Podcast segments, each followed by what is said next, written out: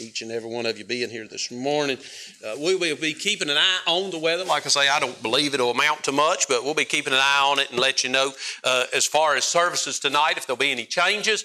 Uh, I have to admit that uh, I want to be in church. Uh, it's been a couple weeks since I've got to preach, you know. We had all these visiting preachers in, and so uh, I'm kind of itching to go. And so uh, if, we're, if we're able, we will be having church this evening, but if the weather does uh, turn worse, uh, we'll definitely take that into consideration. Send out church casts and let everyone know if there's any changes uh, for the service tonight. We'll be in Luke chapter number six. Luke chapter number six, continuing to look at the thought of the message of our Savior. Joel uh, was giving me a hard time this morning. Uh, whenever he does the live stream, he always puts the title uh, on the live stream in case, you know, someone wants to go back and find the message. And he said to me, what am I supposed to title this message? I'm like, what do you mean? He said, there's four titles here. We've got the book of Luke, the life of Christ, the message of Jesus, and then the barrenness of uh, temporal fullness. He's like, which one of these titles is supposed to go on there? And I said, well, we have series within series going on here, so just call it part two.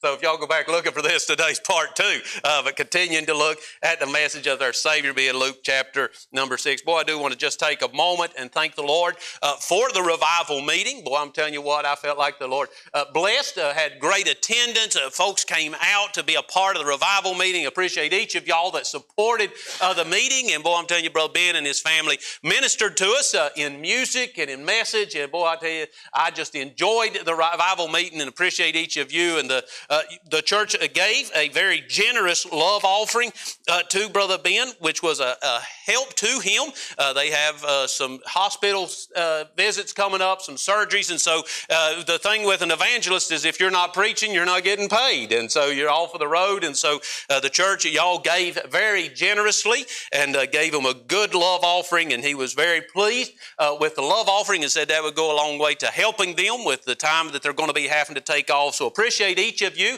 As he ministered to us, we were able to minister back to him. And we, he and I have been talking about another date, uh, and looks like it will be October of twenty-four is when Brother Ben Everson and his family will be back with us. We're still trying to nail the dates down finally, but towards the end of October twenty-four is what we're looking at. So uh, you can go ahead and start anticipating having Brother Ben and his family back with us. So here we are, Luke chapter number six. Luke Luke chapter number six. We'll be in verse uh, twenty, uh, starting in verse twenty down through, I believe, verse number twenty-six. As I said, a couple of weeks ago, uh, we began looking at this message of our Savior. It's, uh, uh, as we said, is very similar to the Beatitudes, the Sermon on the Mount, found in Matthew chapter five through chapter number seven. This is a condensed uh, version of it, uh, or perhaps uh, a second time that Jesus preached on the same subject. There are those uh, who think that the, the Sermon on the Mount in Matthew and this uh, instance here in the book of Luke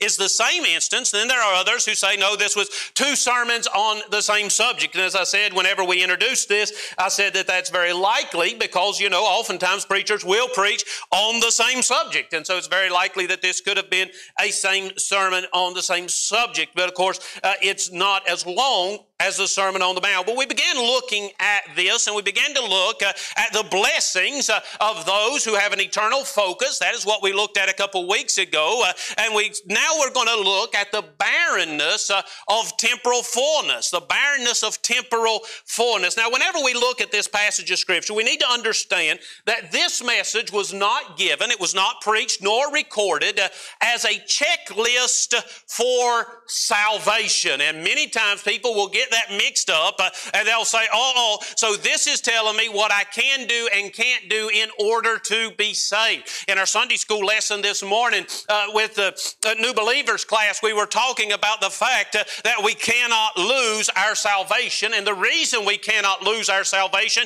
is because our salvation is not dependent uh, on anything that we do or do not do. Our salvation is one hundred percent dependent upon the finished work of the Lord Jesus Christ. So when we look at this passage of Scripture, we understand that this is not a checklist to determine whether or not we are saved or things that we must do or not do in order order to stay saved. Uh, also, we understand that this passage isn't given as a list of requirement of things we must do as a Christian. Uh, uh, there are many things in the Word of God that we find and we're like, uh, these are all the do's and don'ts of Christianity. These are the requirements that we must do. That is not the purpose of this passage. This passage is an explanation of the new life that naturally radiates from a person who has experienced being born again. You see, whenever we accept Christ, we become a new creature. We are born again. Old things are passed away. All things are become new. We are recreated in the Lord Jesus Christ. And whenever you become a new creature, there are some things that will naturally take take place in your life. Many times we get confused and we look at the do's and don'ts in the Word of God and we think that either uh, these do's and don'ts uh, uh, determine my salvation, or these do's and don'ts are things that I have to live by in order to gain God's favor, and neither is true. No, no, if you have been born again, these things that we see here will naturally radiate out of the life of the newborn believer. And we will grow and we will develop as we follow Christ. There's, salvation has nothing to do with what we can or cannot do, but salvation is evidenced in our life because of what He has done. And that is what this passage is telling us uh, about. And so we're going to take and look at this this moment, this morning. Here in this passage, Jesus is revealing to His disciples and to the others who are present, as well as to you and I, some of the changes that we will experience when we believe in Him. In our first message, as I said, we saw that in Christ there are eternal blessings that can be found in the struggles and hardships of life. Do you know that's something that the lost have no access to? Those that have never accepted Christ go through struggles and hardships uh, for vanity. There is no gain, there is no worth, uh, there is no benefit uh, in their struggles uh, and their hardships. Uh, they simply have to endure them. But a blessing that we have uh, as children of God uh, is that we find blessing in the struggles and the hardship because uh, we are eternally focused. Uh, Job said, life uh, is of few days uh, and full of trouble, and all who live on this earth will be faced with trouble, both saved and unsaved alike. However, Jesus tells us in the first portion of this passage that those who have trusted in Him will receive blessing in their trouble. As we look at this message today, we'll see that there are many who, although there are blessings to be found in the Lord Jesus Christ, there are many who will reject the Savior in their pursuit of temporal fullness, because they are seeking satisfaction in what this temporal earth has to offer. They reject the Savior, and because they cannot comprehend the wealth of eternity, they turn from Christ in the pursuit of what they can see and what they can experience on this earth. The result, as we will see here in just a moment, is a barrenness and emptiness, because a life that is focused on temporal things uh, is void of the blessings that can be found in eternal things. So this morning we're going to look, uh, starting in verse twenty down through verse number twenty-six, and we're going to consider the barrenness of temporal fullness. Uh, read with me Luke chapter number six, starting in verse number twenty. And He lifted up His eyes on His disciples and said, Blessed be ye poor, for yours is the kingdom of God. Blessed are ye that hunger now, for ye shall be filled. Blessed are ye that weep now, for ye shall laugh. Blessed are ye when men shall hate you, and when they shall separate you from their company, and shall reproach you, and cast out your name as evil for the Son of Man's sake. Rejoice ye in that day, and leap for joy, for behold, your reward is great in heaven, for in the like manner did their fathers unto the prophets. There in those verses, Jesus is speaking of the eternal blessings. But now in verse number twenty-four down through verse number twenty-six, He speaks uh, of the emptiness. But woe unto you that are rich, for ye have received your consolation. Woe unto you that are full, for ye shall hunger. Woe unto you that laugh now, for ye shall mourn and weep. Woe unto you, when all men shall speak well of you, for so did their fathers to the false prophets. Let's pray. Father, Lord, as we come to you this morning, I pray, dear Father, Lord, that you will allow us to take our mind away from those things that concern us, those things that, uh, Lord, are distracting us. And Father, I pray that you will help us, oh Lord, to turn our focus to your word. Father, Lord, as we uh, think, uh, look outside and we see the snow falling, and Lord, maybe uh, some are concerned about, uh, Lord, being able to get home safely. Father, uh, uh, maybe there are things that are going on in our families or uh, in our lives, uh, Father, Lord, that have us distracted. Father, I pray that you will help us, uh, Lord, just for a few moments, uh, Lord, to turn our attention from those things. And Lord, uh, let us focus on the Word of God. And Father, I pray, uh, Lord, as we look at these warnings that you give us in your Word, that Father, we will be able to apply them. And Father, Lord, we will be able to examine ourselves and see, oh Lord, if this is an area uh, that one is hindering us from salvation, or Lord, perhaps uh, is hindering us in our growth uh, as a Christian. Father, I pray that you'll bless now as we look at your word. Thank you, Father. Thank you so much for each person that is here. Bless now, I pray in Jesus' name. Amen. Amen. Have you ever eaten something that filled but didn't satisfy? Have you ever had something like that? A lot of times sweets are bad about that. Boy, you see something, you see a big old chocolate cake. I love a good chocolate cake. You see a big old chocolate cake, and you're like, man, I'm going to have me a piece of that chocolate cake. And you eat that chocolate cake, and you feel bloated. You're filled, but you're still hungry.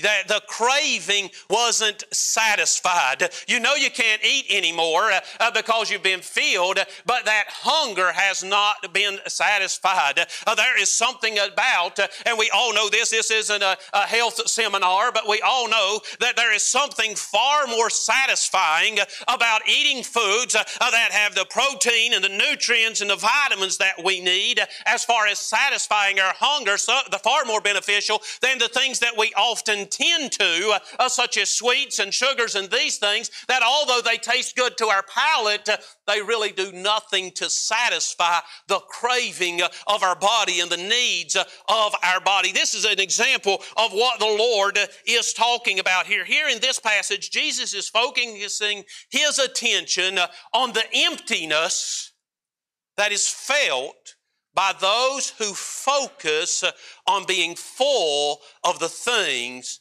of this world.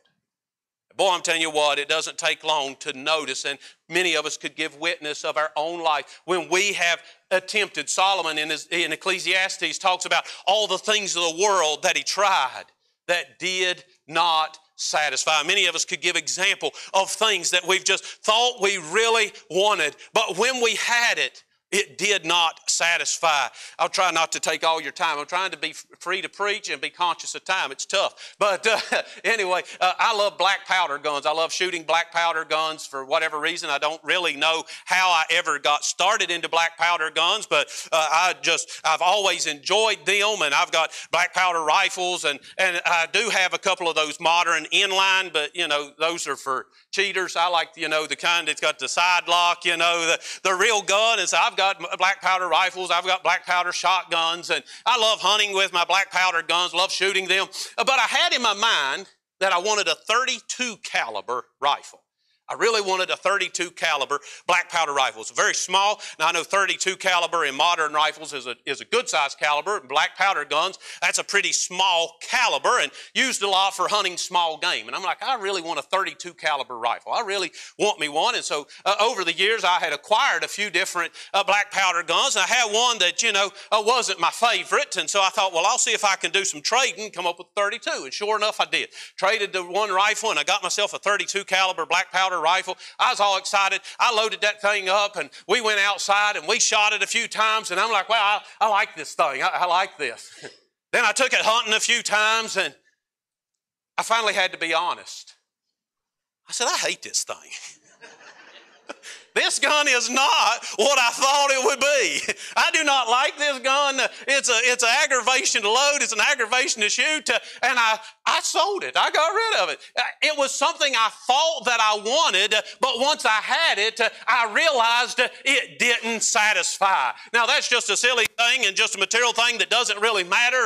But you know what? There are a lot of things that people pursue, things that people want, people, things that people say, I've got to have this, and they give themselves to obtaining it only to realize it didn't do for me what I thought it would. It didn't help me the way I thought it would. It didn't bring the satisfaction I thought it would. It didn't bring the contentment. It didn't bring the peace. It only left me still wanting something else. We see this is what Jesus uh, is talking to here. There are those who abandon the hope of salvation that is found in Christ because of their pursuit of earthly success, earthly comfort, earthly gain.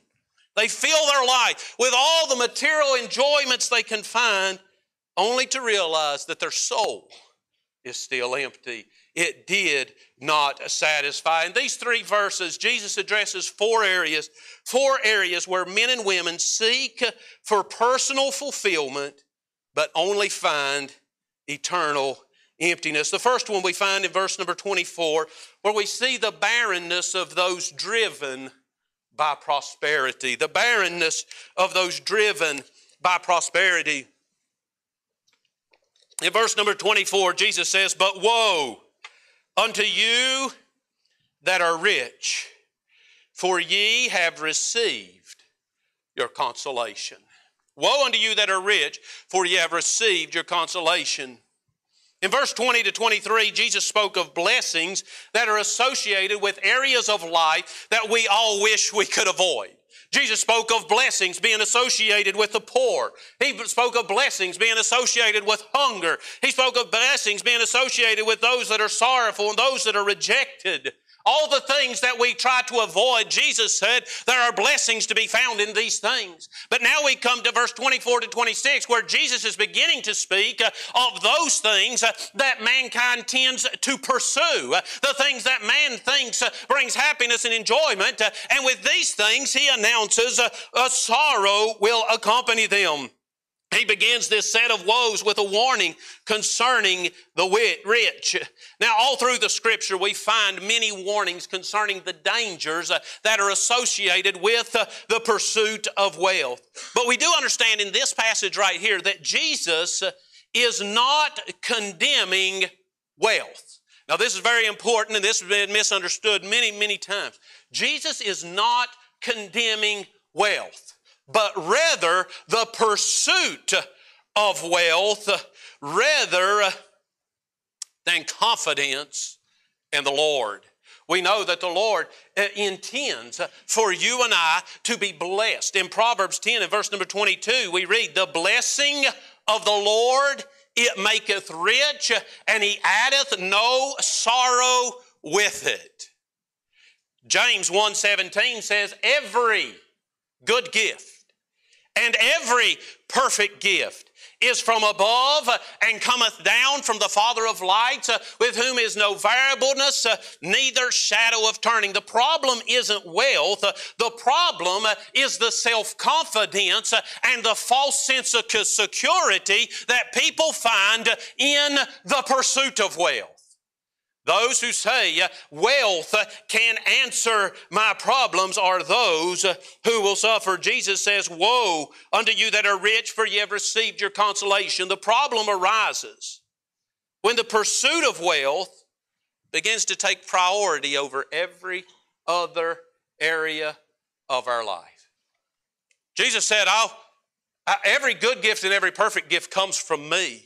But yet there are many, many people who will neglect the Lord and forsake the Lord in the pursuit of wealth. And whenever the pursuit of wealth begins to take over every other area of your life, there are people, you probably know people personally, who have neglected their family for the pursuit of wealth. Uh, there are people who have neglected their physical health uh, for the pursuit of wealth. Uh, there are people who have neglected uh, uh, serving the Lord and, and raising their children in church because uh, of the pursuit of wealth. Whenever the pursuit of wealth uh, begins to take priority over every other area of your life, the Bible says that we will realize that the earthly benefits yield eternal emptiness. They will pursue it and pursue it and pursue it with a mindset that money brings security. Money, money is, it's handy stuff to have. It comes in really useful. It helps us to obtain the things we need. It helps us to obtain the things we want. Uh, it, uh, it makes life go by so much better.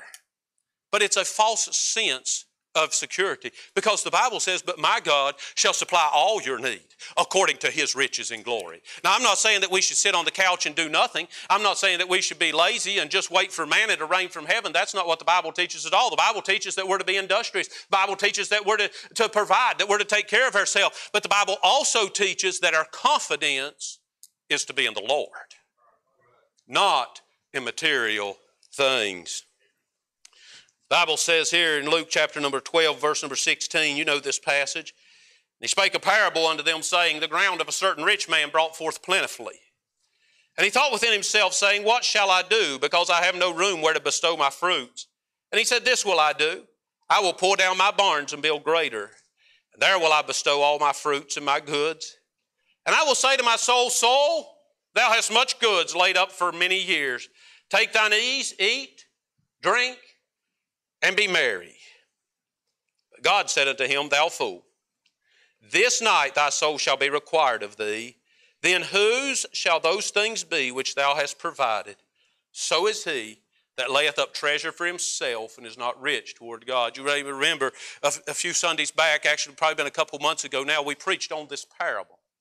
And we pointed out the fact that although many people use this parable as a means of preaching against wealth, nowhere in this parable does Jesus condemn the farmer for doing well.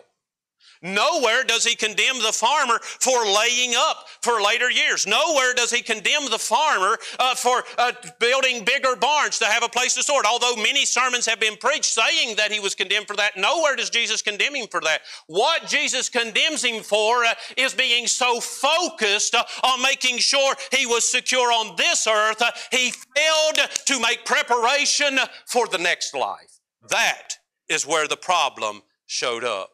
He said, thou fool, you've spent your whole life trying to prepare for something temporal as if it was eternal. You should have focused a little less on the temporal and a little more on the eternal. Jesus says, woe unto them that are rich. Woe to them that are rich.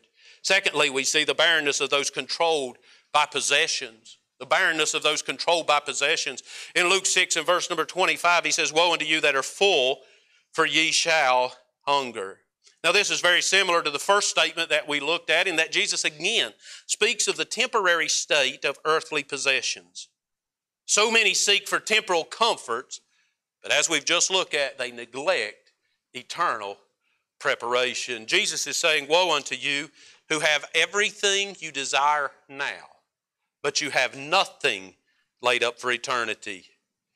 You may be full now, but you will be empty in eternity. Matthew six, verse number nineteen, He says, lay not up for yourself treasures upon earth, where moth and rust doth corrupt, where thieves break through and steal, but lay up for yourself treasures in heaven, where neither moth nor rust doth corrupt, and where thieves do not break through nor steal, for where your treasure is, there will your heart be also. In this message, Jesus is driving home the temporary status of our stay here on this earth. If you pay attention to the teachings of the Lord Jesus Christ while He was here on earth, the one point that He consist, or one of the points that He consistently drove home, was that our time on this earth is temporary.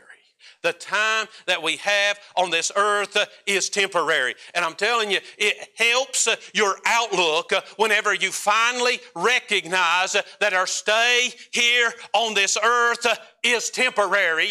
It is not eternal. It is not forever. It is just a time that has been given to us by God wherein we can make preparations for our eternity. Our time on this earth is temporary, and Jesus drives this point home over and over and over again. I was talking to Joel the other day, and I told him, I said, it's, it's funny how life works. I said, I remember when I was your age, I was looking to get married, and I had my whole life ahead of me. I had all kind of ideas and dreams, and I'll do this, and I'll build that, and I'll accomplish this, and I'll, I'll go there. And, and I'm not saying that I've given up on life. I still enjoy life. There's still lots of things I want to do in life. I said, but then, I said, it's like I was looking into a vast eternity that had no limits. I said, now, I still have, Lord willing, if the, if the Lord allows and my health uh, uh, does as it should and no, no uh, calamities come into my life, I, I, I still have quite a few years left on this earth. I said, but it's like I can see the light at the other end of the tunnel now.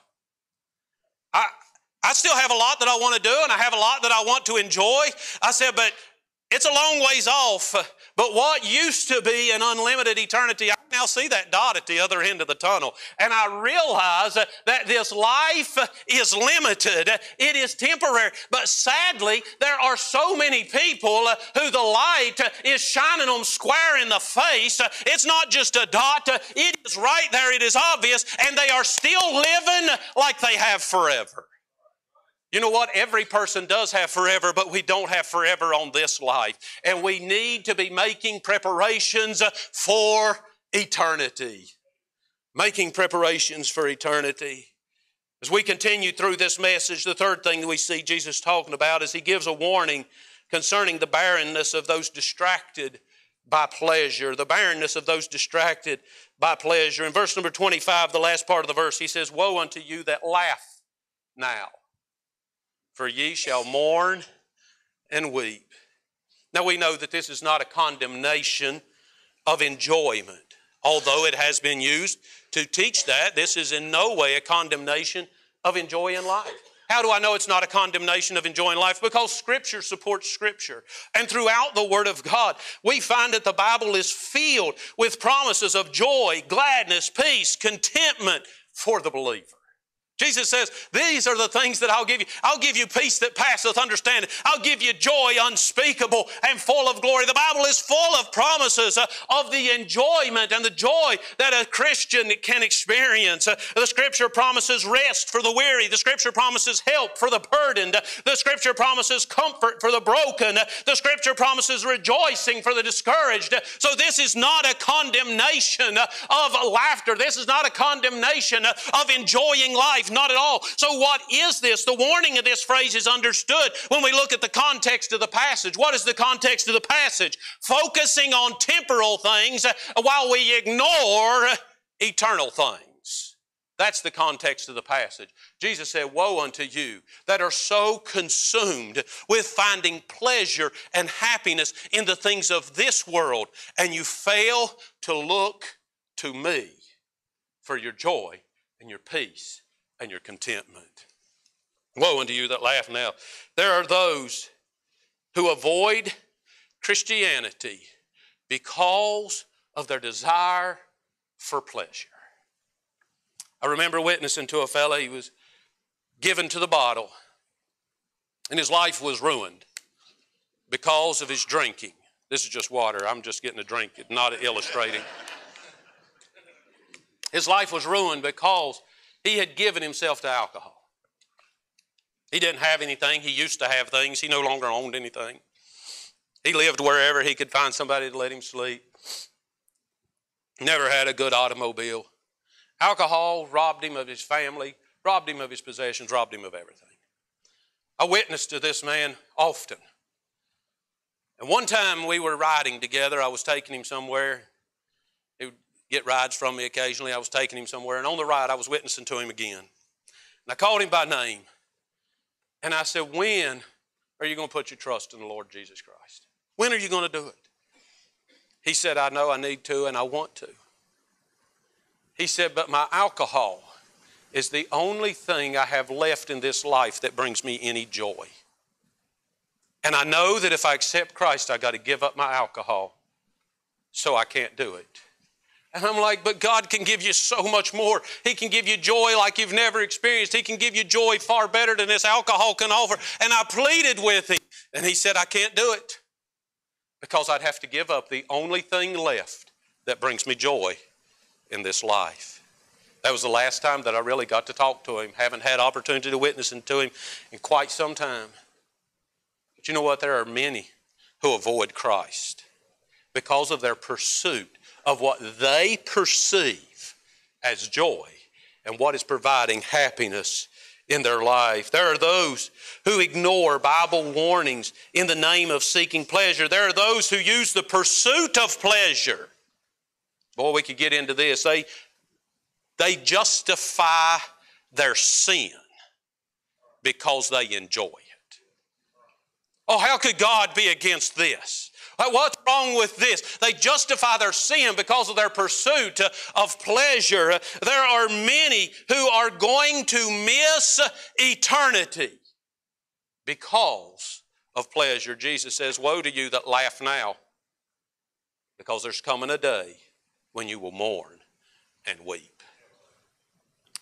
Jesus is again relaying the message that those who ignore the eternal in pursuit of the temporal will find themselves empty and unprepared on Judgment Day. The fourth and final consideration of this message is found in verse number twenty-six. He says, woe unto you when all men shall speak well of you, for so did their fathers to the false prophets. Here we see the barrenness of those motivated by popularity, those who are driven by men's approval. There are so many who have walked away from the Savior because of what somebody else thought, because of being afraid of what somebody would say or what somebody would think or, or what someone would, would say about them. They walk away from the Savior. There's so much we could say here, but Jesus says, Jesus says, I give you four warnings.